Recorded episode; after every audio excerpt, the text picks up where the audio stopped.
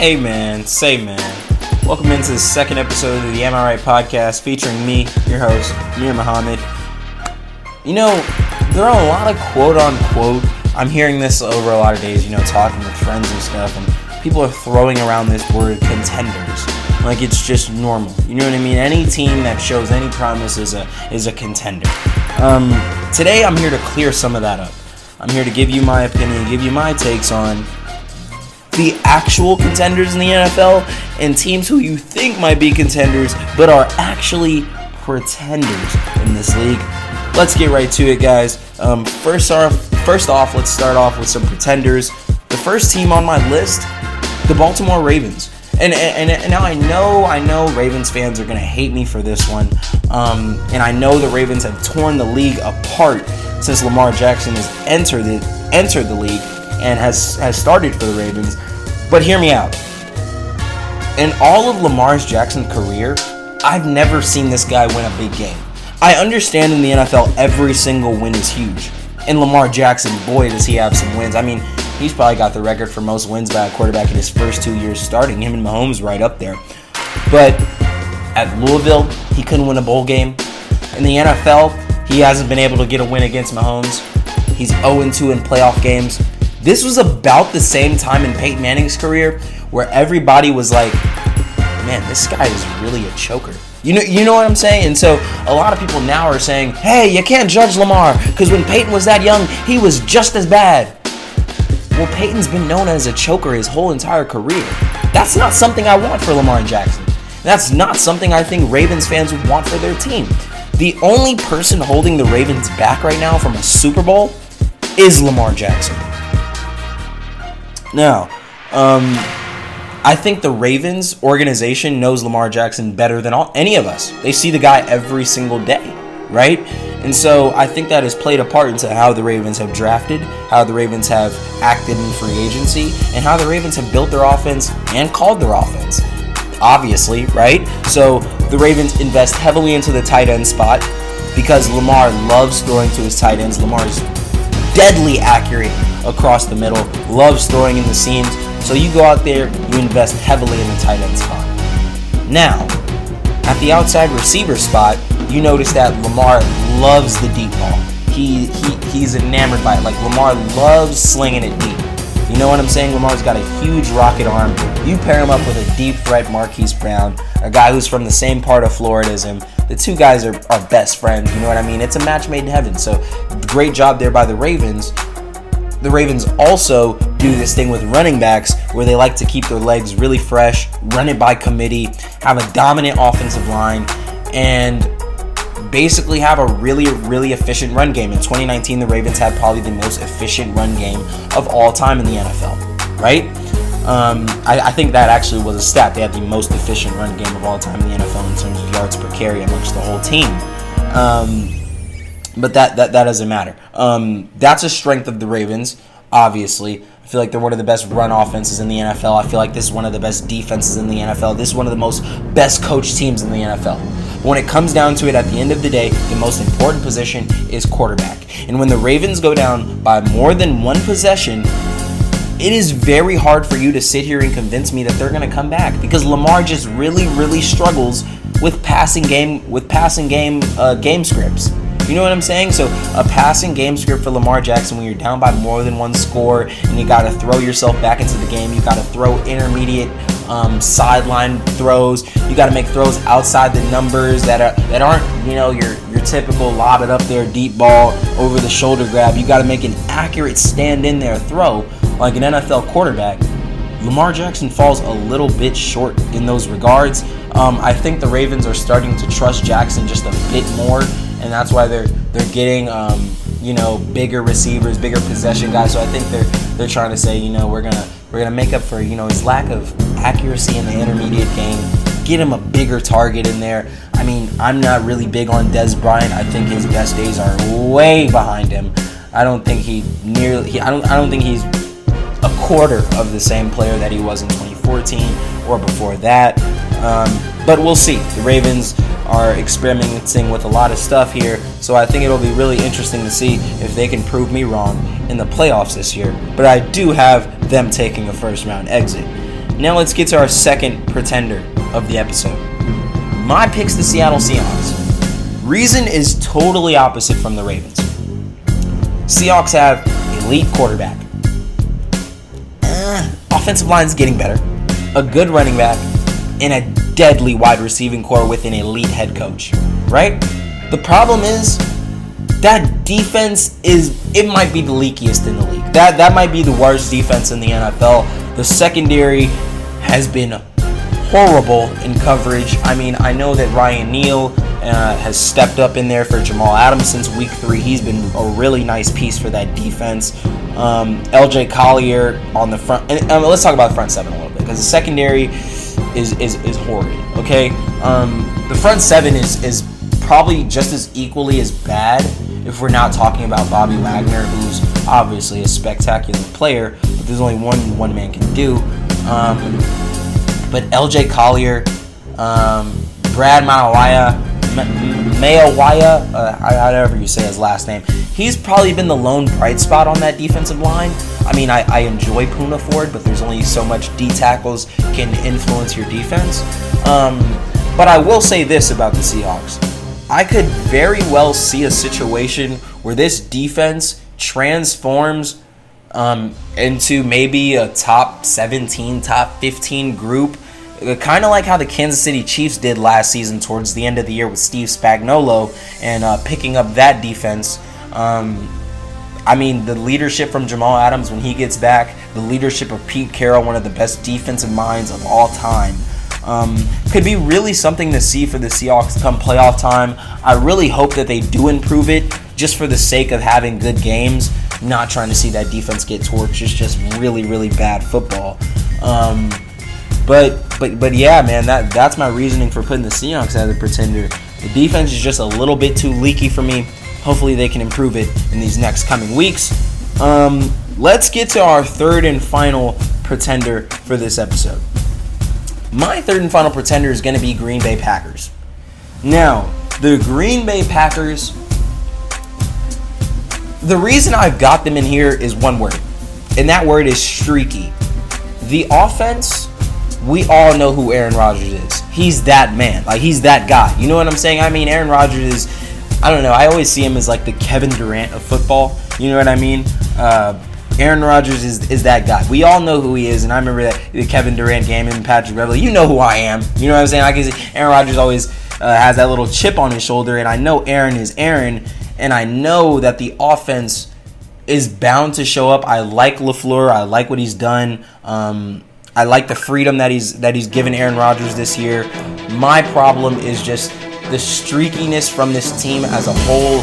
When the run game isn't there, it almost seems like this team really, really struggles to pass. Um, sorry about that, excuse me.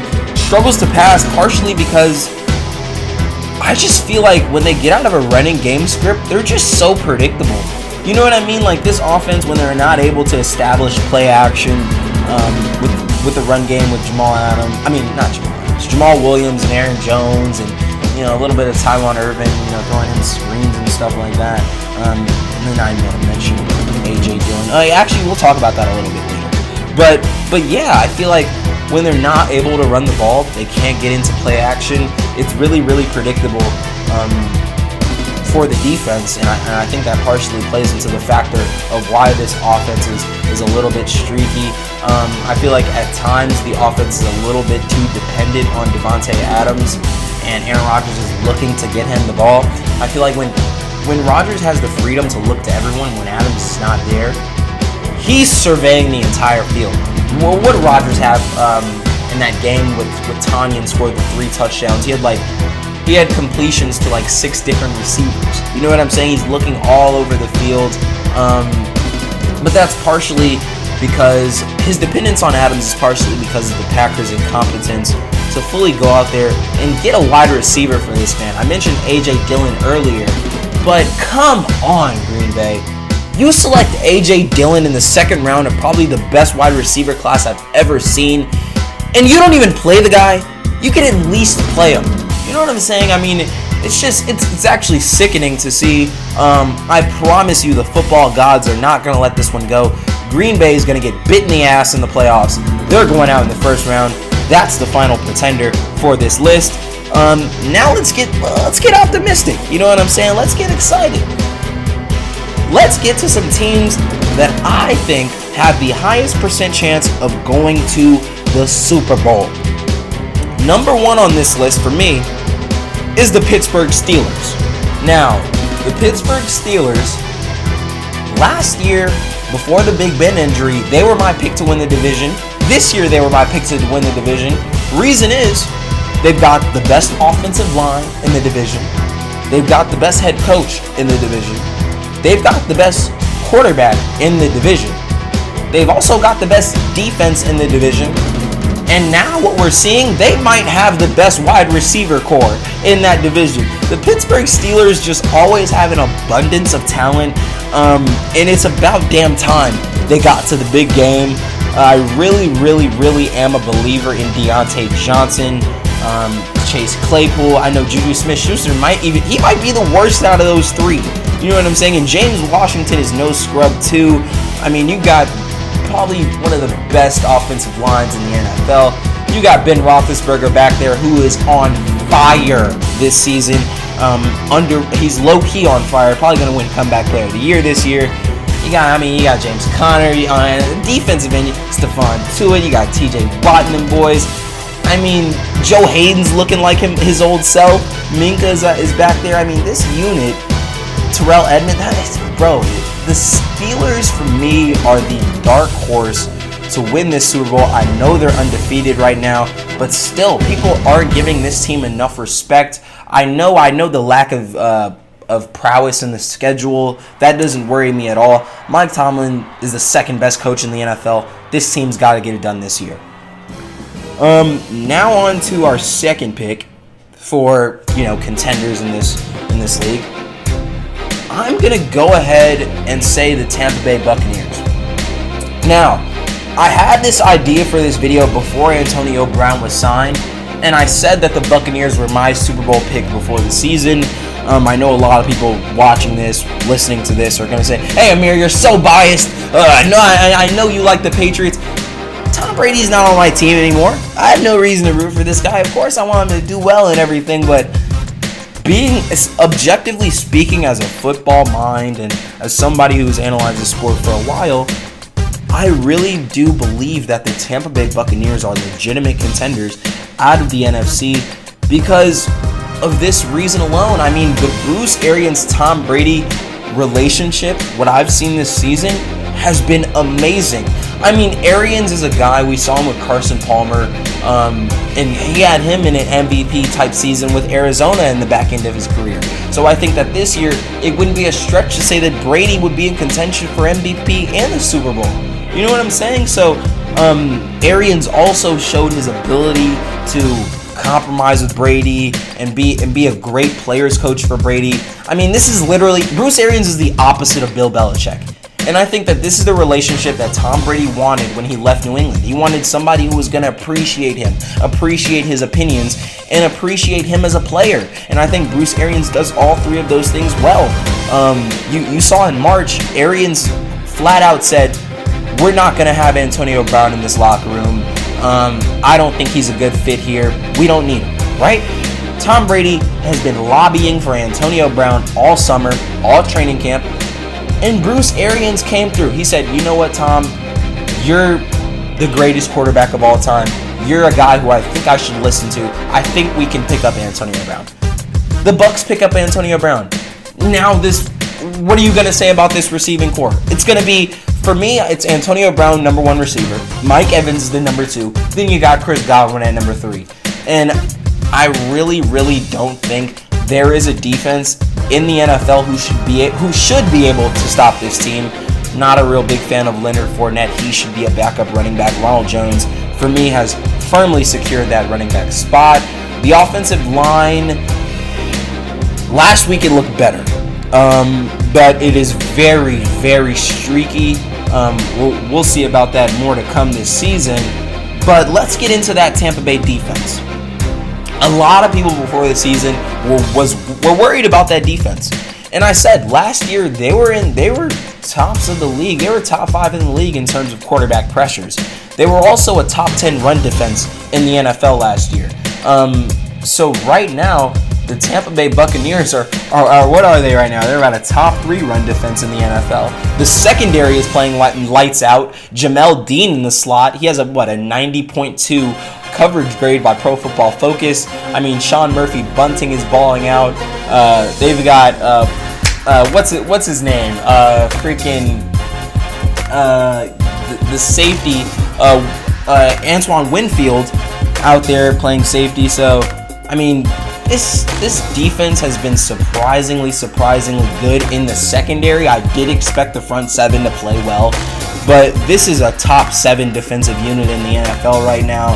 Um, I will say this: I'm a little bit worried about the secondary getting exposed in the playoffs because of the lack of experience in the cornerback and in the safety room.